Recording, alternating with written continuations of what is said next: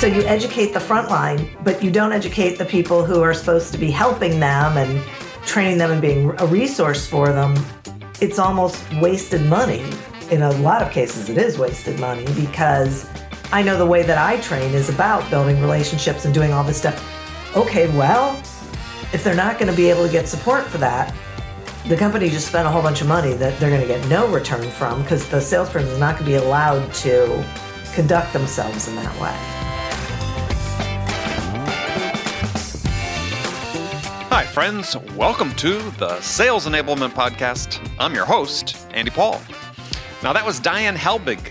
Diane's a business advisor, podcast host, and author of the book titled Succeed Without Selling. The more you think about selling, the less you will sell. And in today's conversation, Diane and I talk about her book and dig into her premise that the more you think about selling, the less you actually will sell, which, when you think about it, makes some sense. So we dive into what it actually means to sell.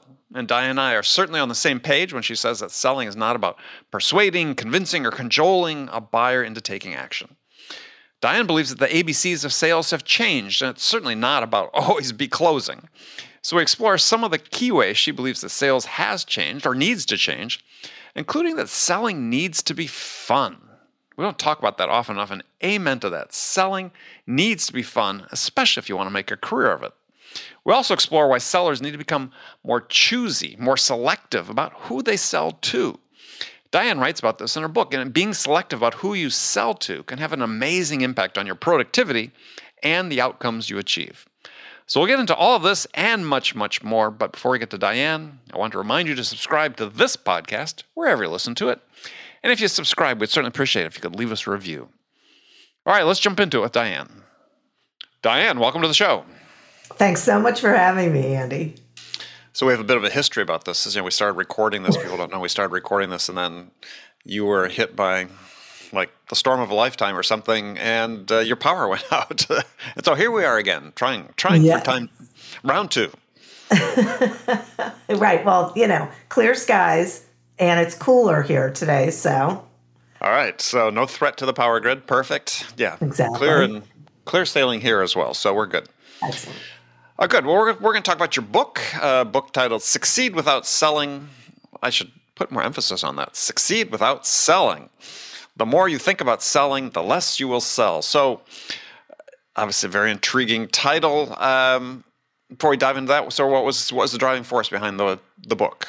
So the driving force was that I was watching way too many small business owners and salespeople sell in the traditional sense of the word and not get results that they were looking for because selling doesn't work. People don't like to be sold.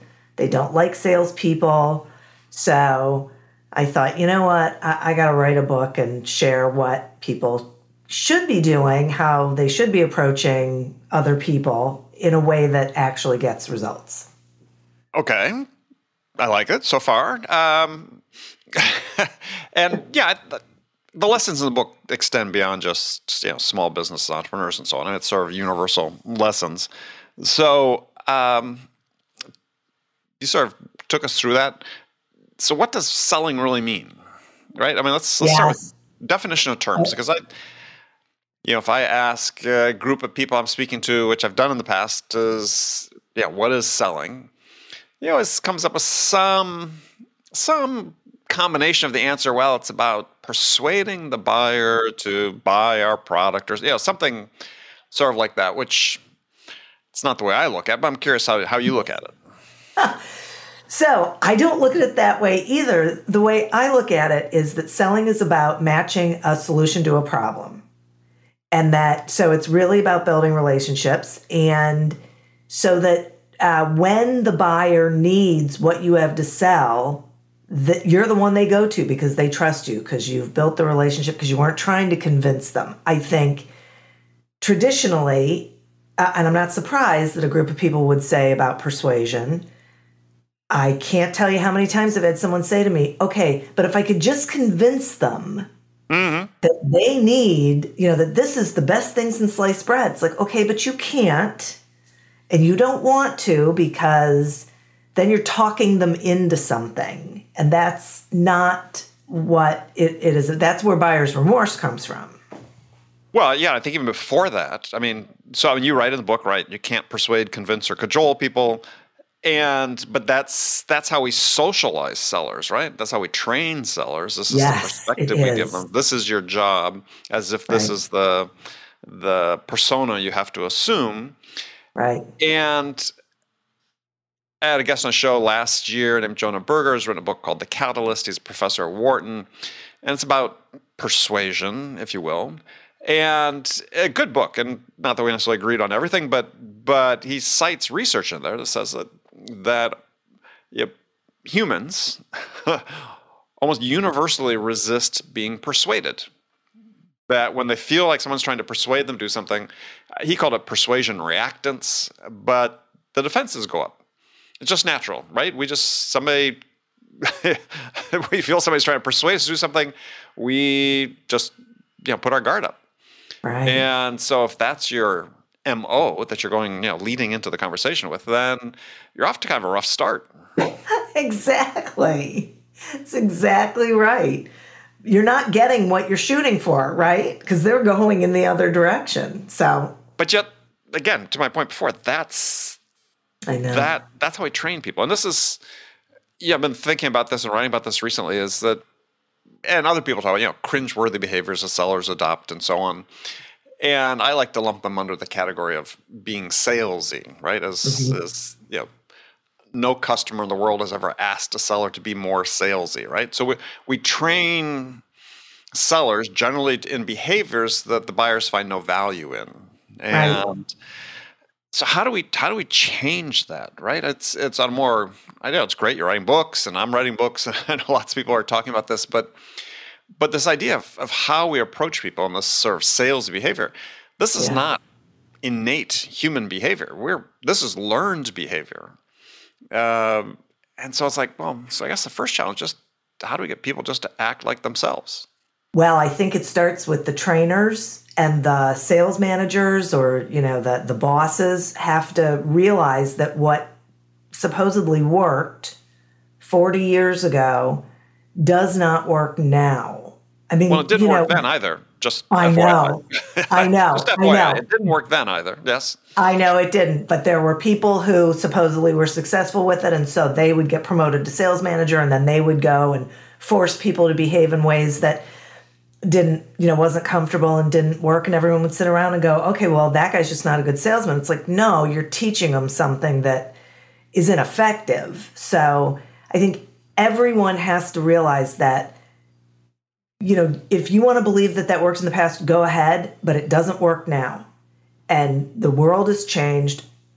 And what the buyer wants is to be able to trust the person they're going to be buying from. They want a relationship with them, they want to be able to trust them. And they, and you know, to your point about this resistance, they're not going to trust someone who's trying to convince them of something. So it, it, it's a mindset shift. I mean, people, it's a paradigm shift. People are going to have to change their thought process so they can change their behavior. Yeah, well, I, I agree, but it's interesting. You, know, you use the words relationships and trust, and and so I've on LinkedIn recently run some polls. You know, LinkedIn's full of polls these days. We're Yes, poll nation, is. and but we had some good engagement because one of them was about okay, um, our relationship's important in sales, and yeah, there's a lot of people these days, a distinct minority still, but you know, a number of people that think, yeah, relationships aren't important, and I, and I think it's because they they only can think about relationship in terms of being a friendship, but uh, which is not the case in Now, business. right.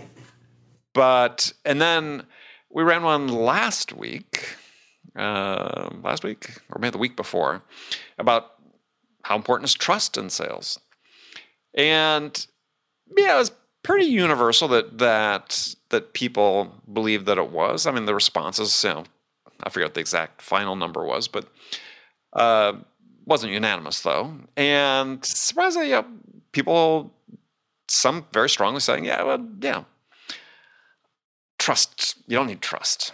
You don't need trust. You know, you can make a decision without trust. And I thought, hmm, yeah, I wonder how they think that. And and do they think does it depend on what they're buying?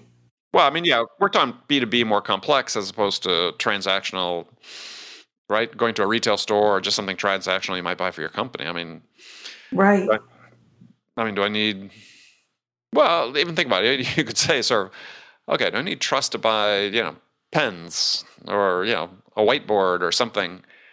But the choice of who you choose to buy it from probably has some element of trust in there, right? Can they deliver it, on time? Will I get the it right does, product? Yeah. Yeah. Right. I just don't think people are connecting the dots. I don't think, I think if they thought about how they buy, they would probably realize that trust is a factor. There's still people out there who don't really care about the relationship. I, I do believe, like, they just want to, they're to make their decision, they're to buy something. They don't need the relationship, they don't need the trust, but they also don't need someone trying to convince them of something because they're to head into it knowing what they're going to buy, who they're going to buy it from, at, at what price. I mean, you know, th- there's definitely those people, yeah. but that is so not the norm. Yeah, it's funny. One commenter on that the poll we ran was said, "Look, I don't need to trust the seller.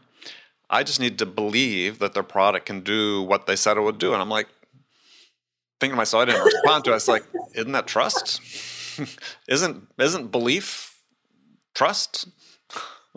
So, anyway, yeah. yeah. It could have something to do with definitions. right? Well, I think that's sometimes these arguments really get wrapped around the axle of, of definitions, and relationships are being one of them. Yeah. And so I say, fine. You know, and like my new book I've got coming out early next year, I'm not sure I use the word relationships, just connection. You need to have a uh-huh. human connection with someone mm-hmm. and just sort of try to diffuse that argument before it even gets started because. Yeah. Because you know it's coming. Well, I think it's a way for people to sort of muddy the waters, right? Is, uh-huh. is to talk about that. And, and I find it curious the people that seem most uneasy about this idea of having the importance of a relationship or a connection with the buyer, uh, uh, importance of being personable, being likable. Yeah, I just I think there are people are just sort of uncomfortable with the concepts in general, and there are these suite of things that require no effort on your part, yet right. make a difference.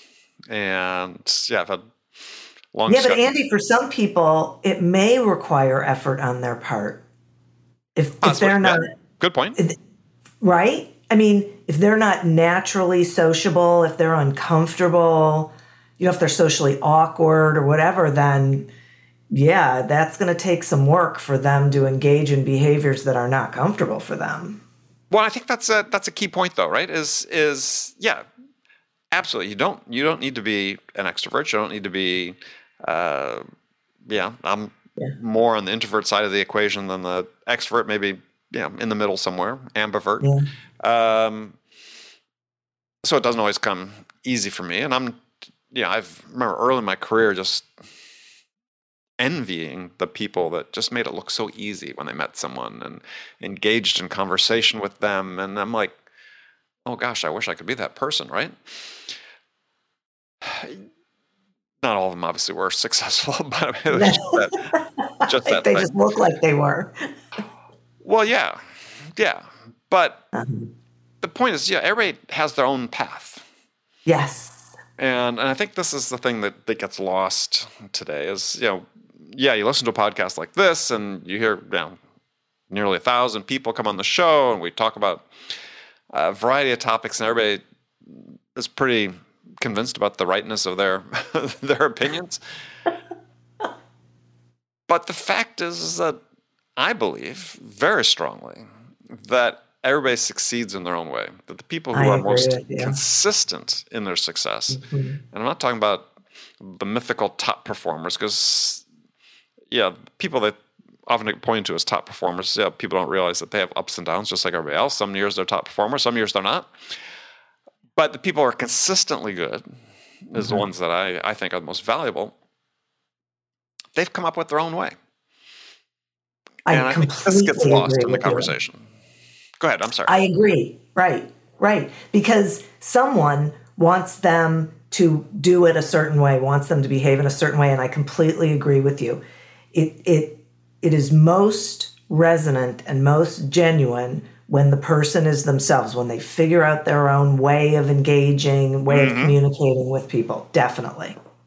Yeah, and I, and I sort of rail oftentimes against sort of the way sales is taught and trained oftentimes these days because it's so much about compliance to a method and compliance to a process. Mm-hmm. And process is important, methods are important. You, know, you need to you need to always be learning, but yeah. you need to take those things and meld it into what is you, right? Yes. How, how you yes. sell and resist the things that don't feel uh, aligned with who you are because there's a reason that salespeople are churning at, at really high rates in, in many companies and many sales jobs Yes. Because they're being asked to do things that just, it's not the making a call. That's not what, yeah, sure, that's no. uncomfortable for a lot of people, but you learn how to deal with that. Or right. it's, it's not the, the thing mm-hmm. itself, it's how you do it. That's yes. really, I think, creating a lot of stress, creating a lot of mental health issues in sales because it's like, people think, well, I, I, there should be a way to make this work. And this, your way, boss, just isn't working. Right, right. So the boss has to step off and realize as long as they're getting results, the boss shouldn't care how they're doing it. Like the goal is to get the results. As long as it's ethical and moral and legal, you know, the boss shouldn't care if if the salesperson is doing it in their own way and they're not getting results, then it's the sales manager's responsibility to work with them and provide resources for them, but not try and pigeonhole them into a methodology that isn't natural and, and isn't going to work. For that individual, yeah.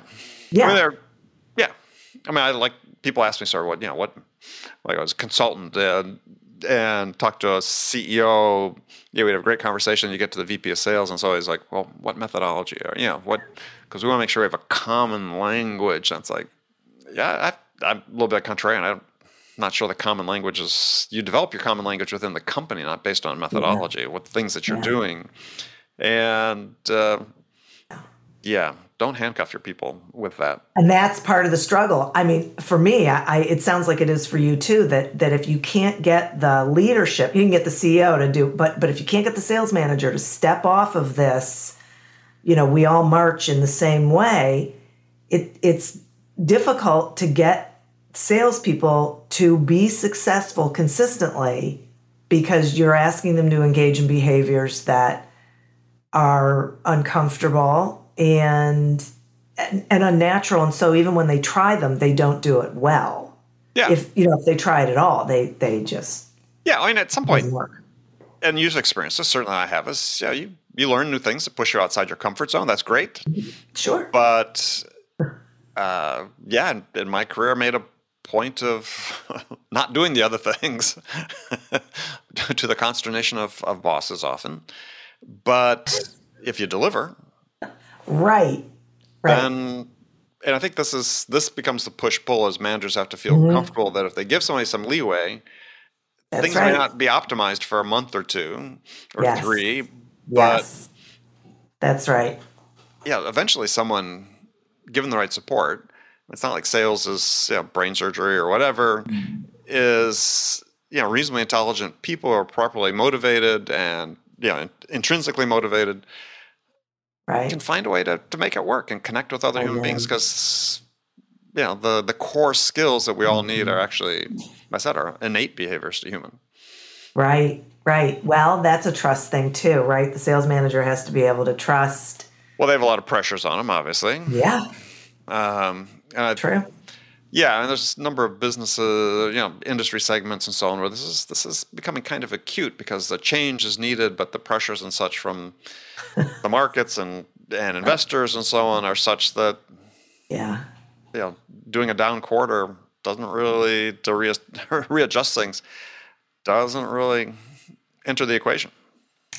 I know, but do you think? See, I think that if they could adopt a, a practice and a policy of really supporting people in developing their own way, they, they might have, you know, maybe one or two difficult quarters, but once people get going with a methodology that works for them and, and they're motivated, I don't know that they're going to have major downward swings you, you know, it feels like you know you just you have to take the pain now in order to be able to fix it later, and no one wants to take the time to be Right. in pain now.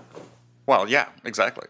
Well, I think another part of this is, and this is just part of the equation that that is difficult for companies, is that people come up to speed at different rates, whether it's a, a new hire or whether it's somebody that's brought into the company from a different environment. And there seems to be very little tolerance for for deviation from that. So, hey, we've got a 90 day onboarding program. We expect you to be up to speed at the end of 90 days. It's like, seriously, really?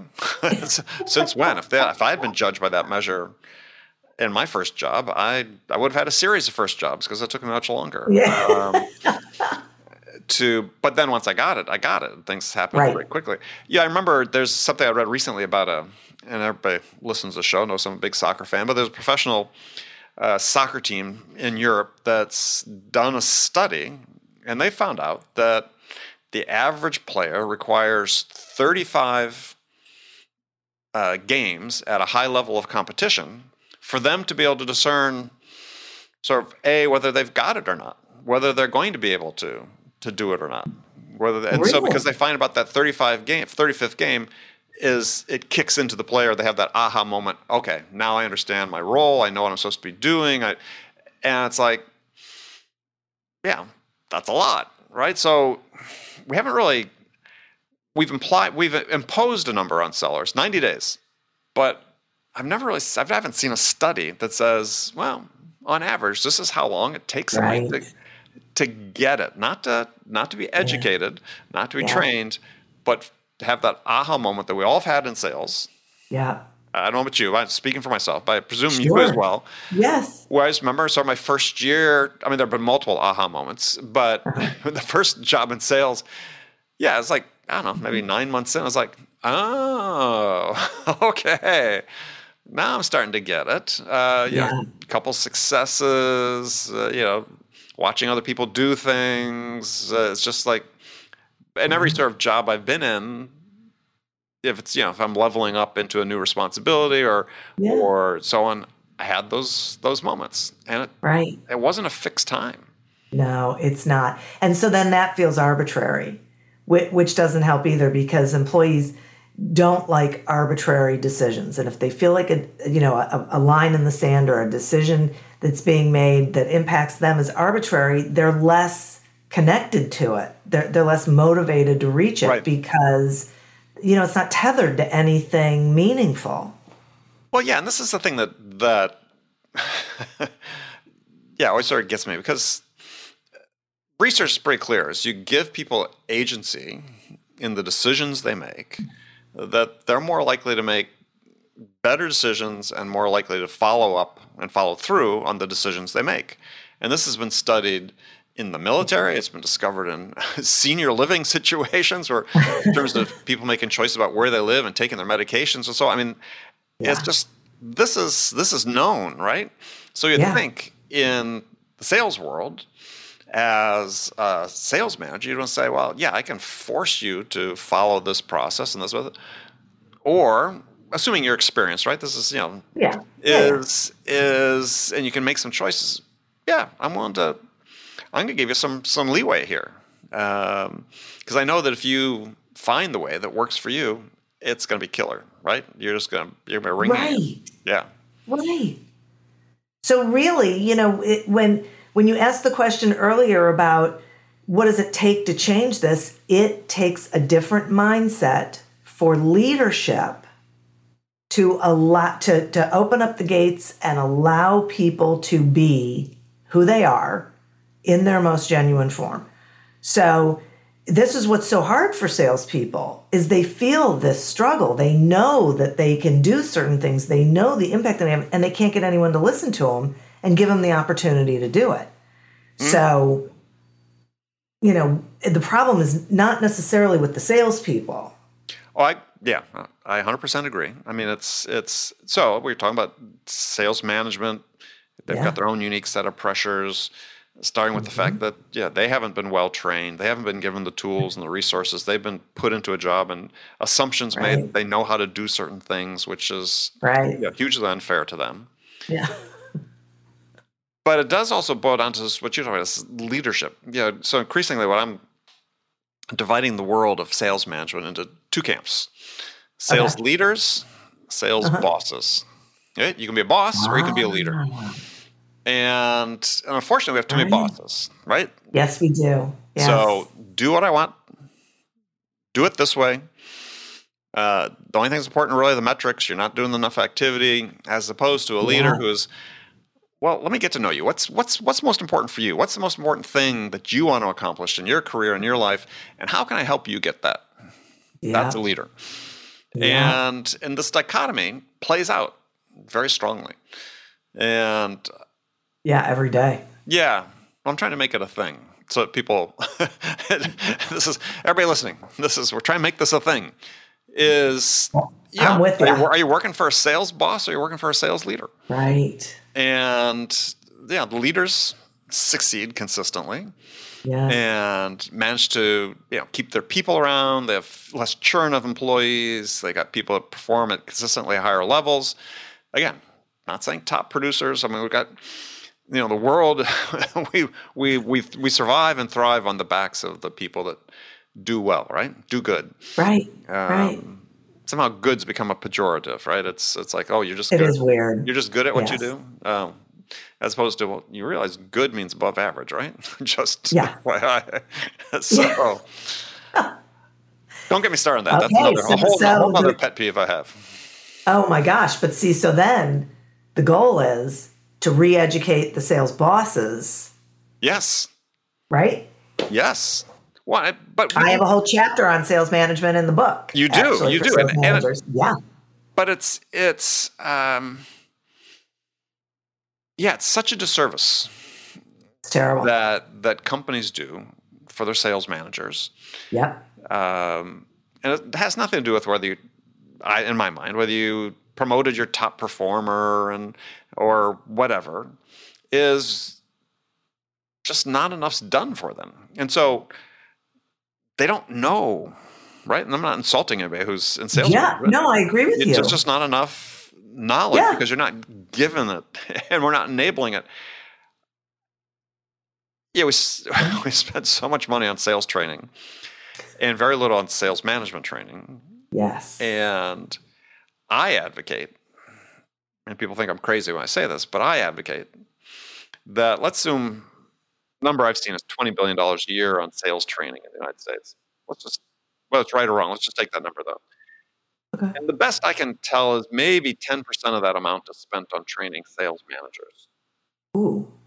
And so, what I'd advocate, and people think I'm kidding when I say this, but I'm actually not, is that we take the 18 billion we spend on sellers and spend it on sales managers, because Yeah.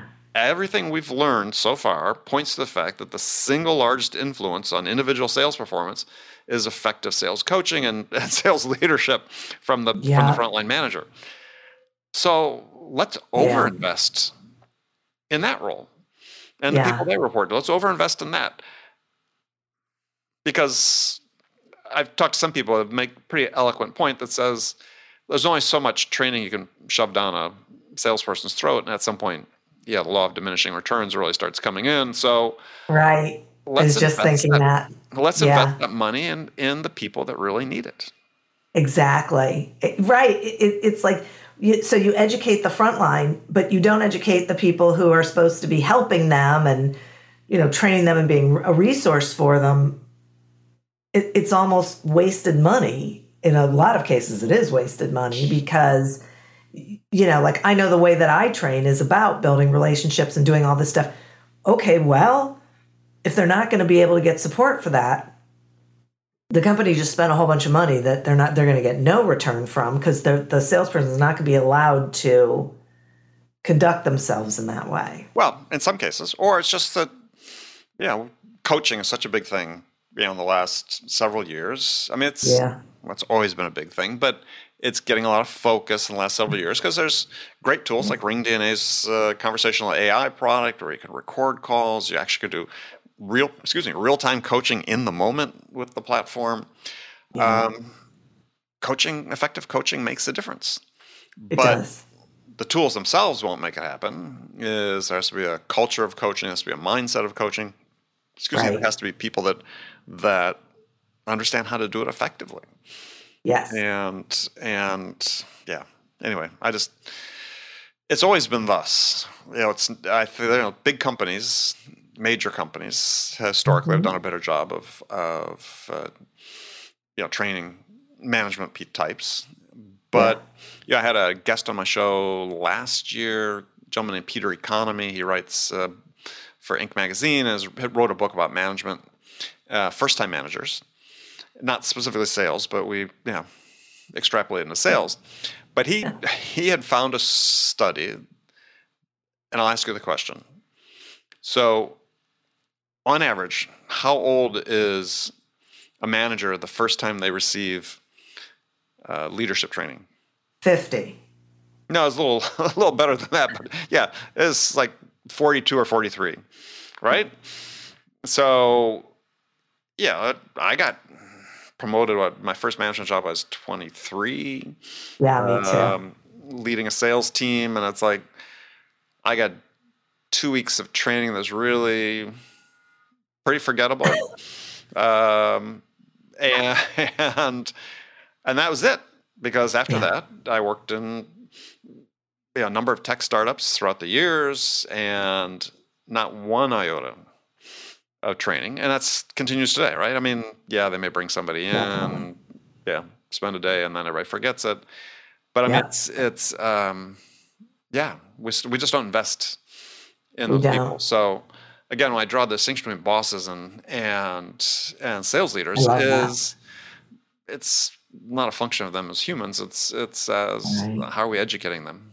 So do you think part of the problem is we're having this conversation I keep thinking that part of the problem is is that the the top leadership if if they have no sales experience in their life and so they don't necessarily have an understanding of what it means to be a salesperson, what it's like to be a salesperson and all of that that and they're the ones making the decision about what their expectations are of the sales manager it- it- you know, can that be a place where there's a disconnect with? Because then the salesman, you know, as you said, you know, the sales manager's got a lot of pressure on them because you know they're getting edicts that aren't necessarily attached to what the reality of a good sales engagement would be. Well, I- yeah, to some degree, I think that's true. I think that that I believe that it starts with this assumption that if we promote somebody into a role, they must have the capabilities to do that role. Didn't And we read that book in the '80s? Don't we know that's not true? Yeah, and and that's just not not the case. And let's take a very real example in sales. Is you know, sales we're in a performance business, and you know there is a growing body of science about performance improvement, and it, you know several dimensions to it. No sales managers trained in performance improvement No. science. No sales director is, no VP of sales is. But you can't go to a professional sports team and find that they have nobody there that knows anything about performance improvement. Actually, they probably have a sports scientist on their staff who's was trained, maybe has an advanced degree in performance improvement. Um, so why do they and we don't? Yet we're Yeah. yeah, we're we're a sports, we're a business sport, sales. Yeah, Um, yeah. yeah, I Hmm, had posted a, a post on, on LinkedIn this week. A post that's got a fair amount of engagement about. Yeah, I'm a fan of the show Billions because I don't, know if you've seen it, but um, about a hedge fund, and one of the key employees of the hedge fund is the staff psychiatrist and staff therapist. And I believe that you know if you have a sales team with more than fifty, maybe hundred, you should have a staff psychologist. You should have a performance psychologist, if, if not on staff, on retainer that people can easily access. Yeah. Oh, heaven forbid! You know, I've had people comment on the post. I tried to sell this internally, and they laughed at me. Right? Yeah. It's because they don't understand what is involved in psychologically in being a salesperson. Right, but you can't go to a professional sports team, which is a professional, you know, performance-based profession. You can't go to one Yeah. that doesn't have a psychologist, if not on staff, on immediate retainer. I mean, most of them have them on staff, sports psychologists. Uh, you know, Yeah. professional golfers, you know, keep them on retainer. Absolutely. Well, there's a reason for that. Because Yeah. and we're no different. We put sellers into a situation where they're there on their own. They're on the island. They have to perform, and Yeah. yeah, they're dealing with the stresses of you know everyday life and stress of, of performing and and maybe just the mm-hmm. mindset's not right.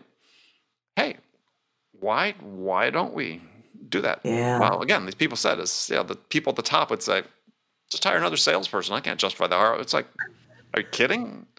I mean, you should probably very easily be able to justify the ROI, and it should be intuitively Right. obvious to you that this is what you need to do. But you know, sort of the we're still stuck in this sort of suck it up type type era, right? Because we're still stuck in this old paradigm of this is what it means to be a salesperson. Look at look at car salesmen. They haven't changed and everybody hates buying a car. So what ends up happening? We end up with online. You know, Carvana comes out and says, "Okay, you don't have to deal with a salesperson. Just go ahead and do it on your own and we'll be there to help you when you need it." And the dealership still can't figure that out? Well, so I'm going to counter that argument though, because yeah, the Okay. two the two best sales experiences I've had in the last two three years are buying cars. I bought Really? my- oh yeah. I mean, I I think that there's a lot of people.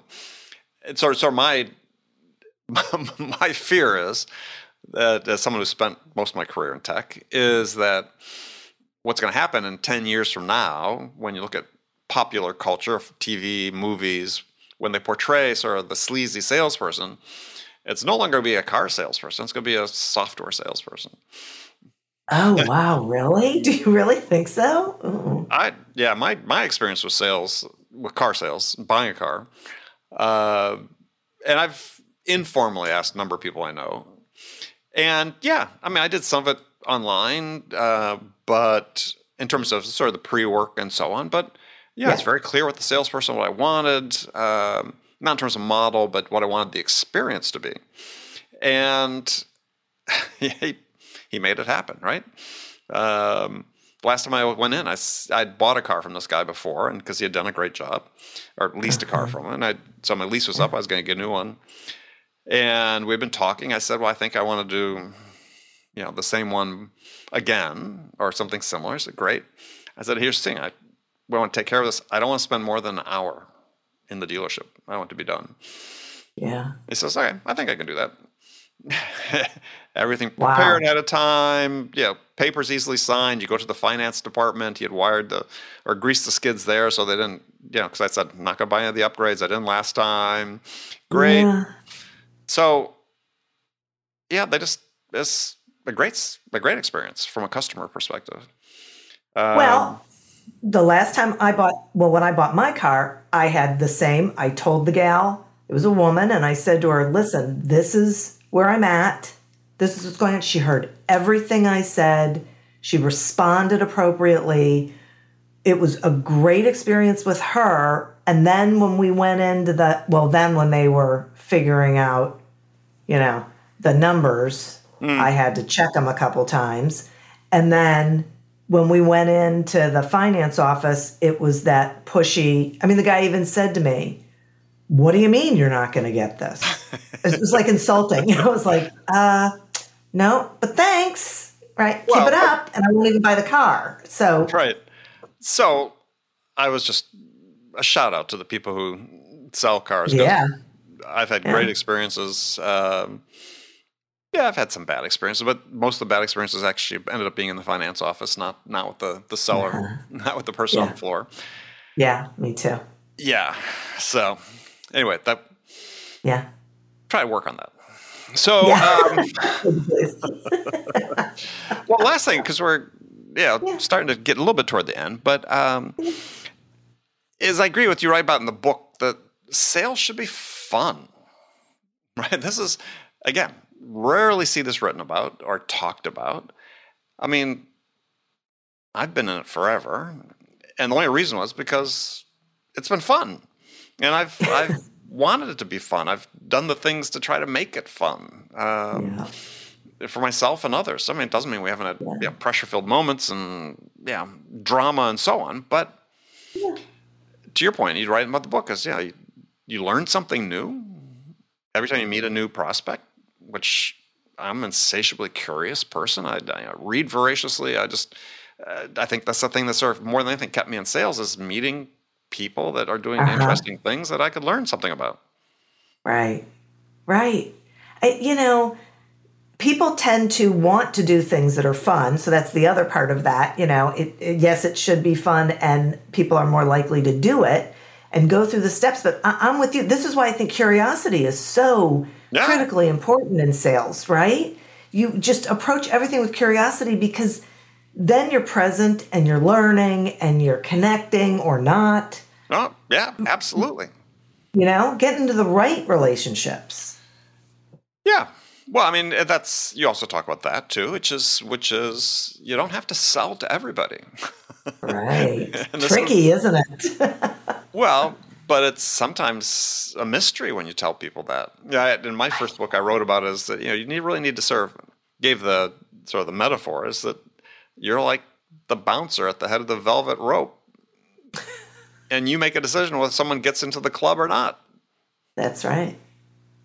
That's right. And and not only are you allowed to, but it's your obligation to do it to your other customers, to your staff, to to your coworkers, to everybody. It, it's an obligation, I think, to do that because it keeps you out of those those client relationships where you don't make any money, no one's happy, no one's enjoying themselves, right? including the customer, and it, it's uh, it just becomes a lot of work. Well, let me ask you a hypothetical because I've been asked this before. Is okay, you you develop a lead, and it looks like a pretty decent opportunity. Uh, mm-hmm. Superficially, they seem like a, a match. Mm-hmm. But yeah, they're just horrible people. yeah. Yeah. so what do you what do you do? I think for a lot of sellers that's that's a really hard decision. And I do too. Yeah, I think we've all had these, right? I died. Mm-hmm. I remember one client I had a, a woman running this company, very successful. When during during uh, maybe the first half of the sales process, yeah, learning a ton. She was a very successful entrepreneur and so on. But it was like a flip switch, or yes, yeah, switch flipped. Excuse me, and uh, yeah, suddenly it just got really dark, and and it was one of these things where like, oh gosh, I think if we end up doing a deal with her, she's to find a way to sue us, right? It just sort of seemed that that type of person, and ironically, she ended up doing it and got tossed out because she had no grounds. But but um, afterwards, I was, I was telling myself, yeah, I should have just said no. But at the time, right, I wanted right. business. I know. So it's it's such a great question because we want the revenue. We need the revenue. So we convince ourselves, talk about convincing, mm-hmm. we convince ourselves that we'll be able to handle it or it really won't be bad or we're misreading or we'll make sure that you know we put systems in place to to prevent whatever. And really so so what i re- say is okay yes you need revenue but what you really need is profit. And those pieces of business are not profitable in the long run because they end up eating up all of your resources mm-hmm. and keep you away from bringing in other business that is profitable. So that business actually hurts your bottom line, doesn't help it. And yeah. I think that can help people say, okay, you know what, I need to walk away from that. Yeah, I think it's a great perspective. That's, that's really, there's no metric for that. It's just your gut feel. Yeah. And, yeah, but you should and, go with it. Yeah, well, that's right. There's a lot to be said for gut feel, absolutely, because uh, it's you're using it on all various parts of your selling process already, whether you're yeah. conscious of it or not. But yeah, that is that is one that, and also getting back to the topic of fun is, you know, if it's no longer fun dealing with them, even while you're selling to them, make sure you listen to your gut on that as well, because yeah, Yeah. Not, not all money is equal. No. And um, yeah, some money comes with a high price. And yeah, you've experienced it. I've experienced it. Uh, Yeah. That was just one instance. Um, yeah. I mean, I just remember at the time we had a, a, uh policy, the four hour response time on service calls. And if sh this woman ever, who's CEO of this pretty good sized company, but she was personally invested in this, I would call me and say, "We just put in a service call."